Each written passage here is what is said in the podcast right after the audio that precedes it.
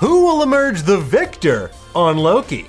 Welcome back to Nerdist News. I'm Dan Casey, and today we're talking about the latest episode of Loki. Episode 3, titled 1893, is a time traveling tour de force. It's full of amazing inventions, uncomfortable reunions, and strangely horny clocks. What? Yes, you heard that right.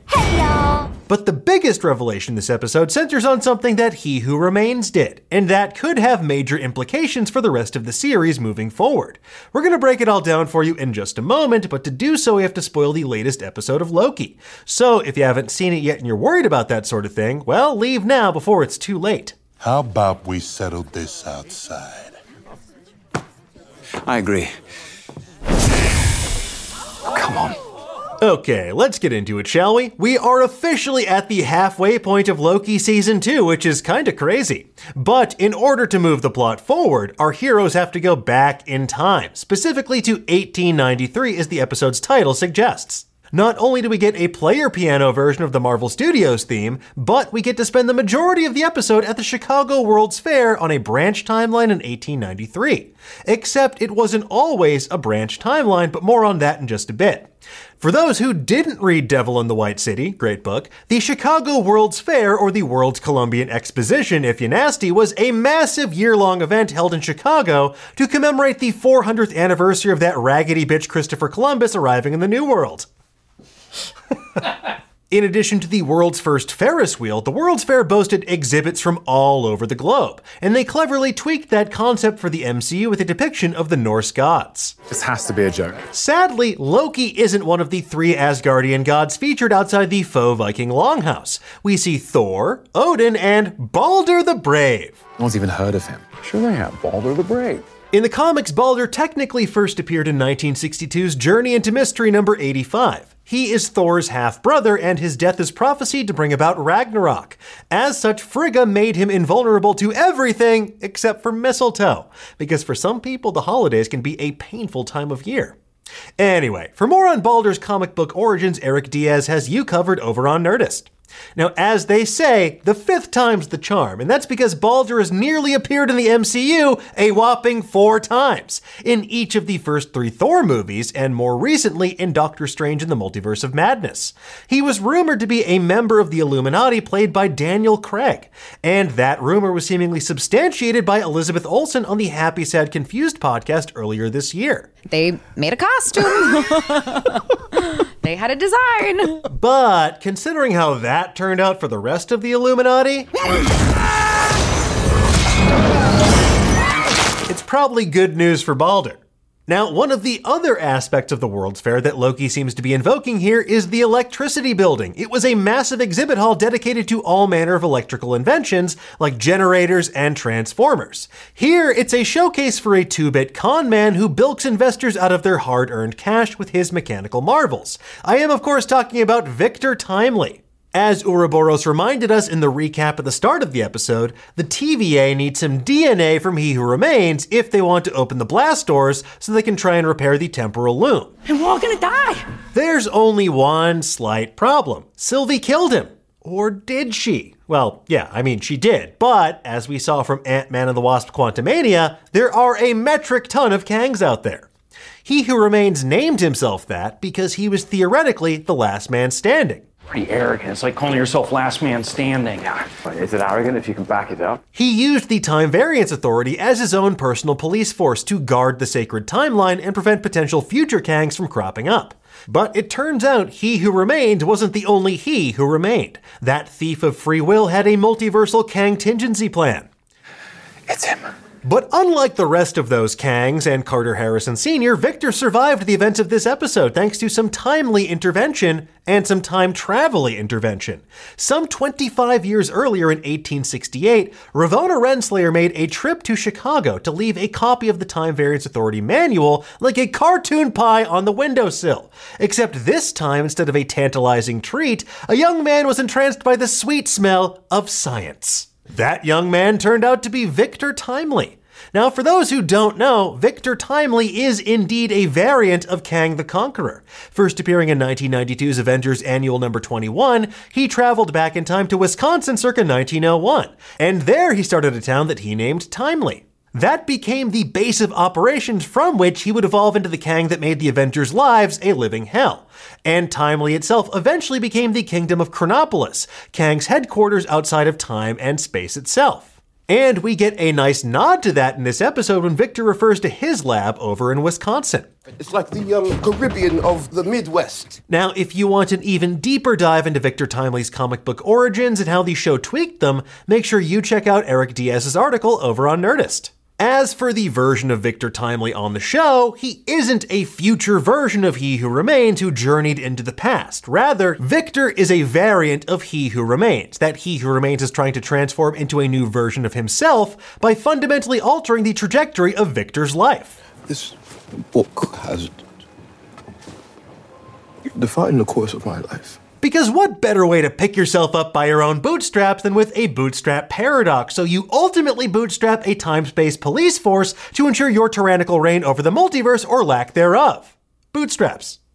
Now, for those who don't know, a bootstrap paradox is a concept in which objects or information are sent back in time to create an endless loop. The object in question, in this case the TVA guidebook, would then seem to have no logical point of origin. It would just simply exist. Except this isn't exactly a bootstrap paradox because Victor is technically a different person than he who remains. When Ravonna and Miss Minutes traveled back in time to Chicago 1868, that was on the sacred timeline. But giving Victor the TVA manual caused a Nexus event, and that led to the branch timeline we visit later in the episode. So, in a bit of creative Ouroboros, OB wrote the TVA manual because he was inspired by He Who Remains, or Victor Timely.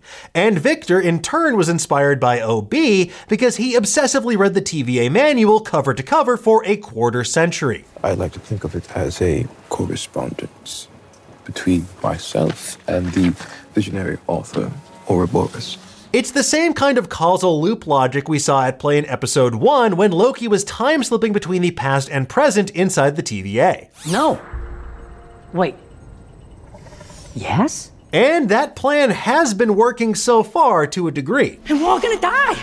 Aboard the SS Heron, named for season 1 director Kate Herron, we see exactly how deeply this book has impacted Victor. He's made a viable version of the temporal loom and a throughput multiplier, the thing they need to fix it. But he's limited by the technology of the era.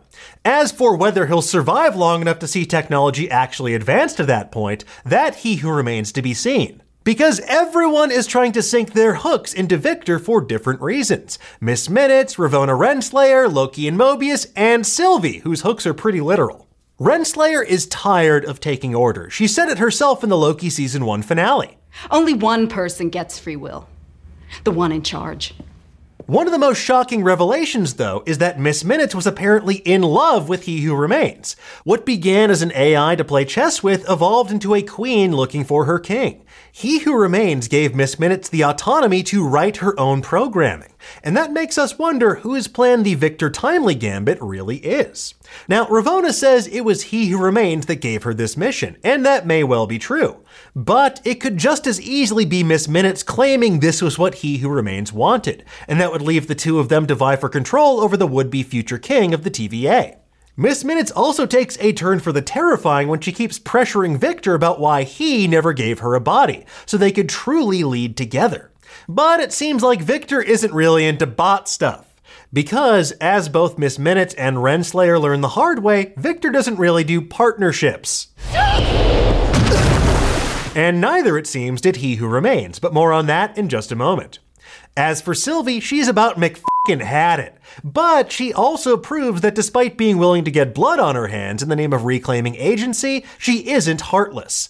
Just as she doesn't want to be written off for being a variant of someone who dabbles in villainy like Loki, Victor's pleas appeal to her better nature.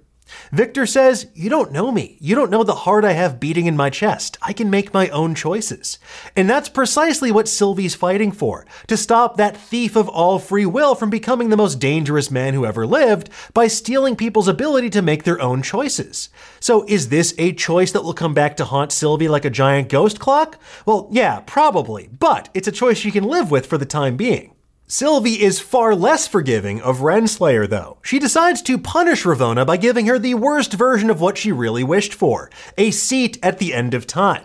The episode ends on a kind of quantum cliffhanger. Miss Minutes and Ravonna are sent to the Citadel at the end of time with the decaying corpse of He Who Remains. Both smarting from their encounter with Victor, they realize they were also manipulated and kept at arm's length by He Who Remains. And now that he's gone and Victor is ostensibly their enemy, they have nothing to lose. Miss Minutes teases Ravonna that she knows a big secret about her that's going to make her really angry. So, what could it be?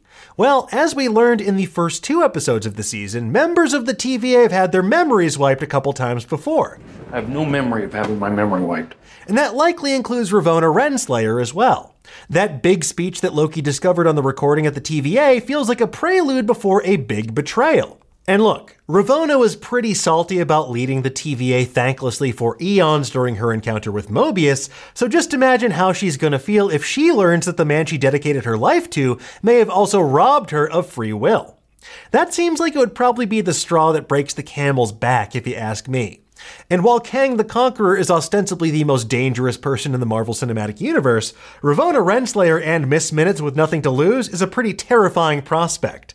Maybe not like skin ripped off terrifying, but still pretty scary nonetheless. What's the quality of life with no skin? Anyway, folks, there you have it. That's everything you need to know about Loki Episode 3. We'll have even more deep dives for you on Nerdist in the days ahead, but in the meantime, if you want to catch up on our other breakdowns of the first two episodes, we have just the videos for you. Or if you prefer your sci fi with more substance abuse and Hugh Jackman, then make sure you watch our analysis of the Rick and Morty Season 7 premiere and how it subverts classic coming of age story tropes. But speaking of tropes, it's Nerdoween all month long here on Nerdist. And last week we celebrated Trope Day with an in depth history of horror movie tropes. From jump scares to final girls, this video is so good, it's scary. In the meantime, though, folks, tell us, what did you think of this episode? Did you spot anything that we missed? And we're all gonna die. Let us know in the comments below, and for the latest and greatest in the world of pop culture, make sure you stay tuned to Nerdist.com.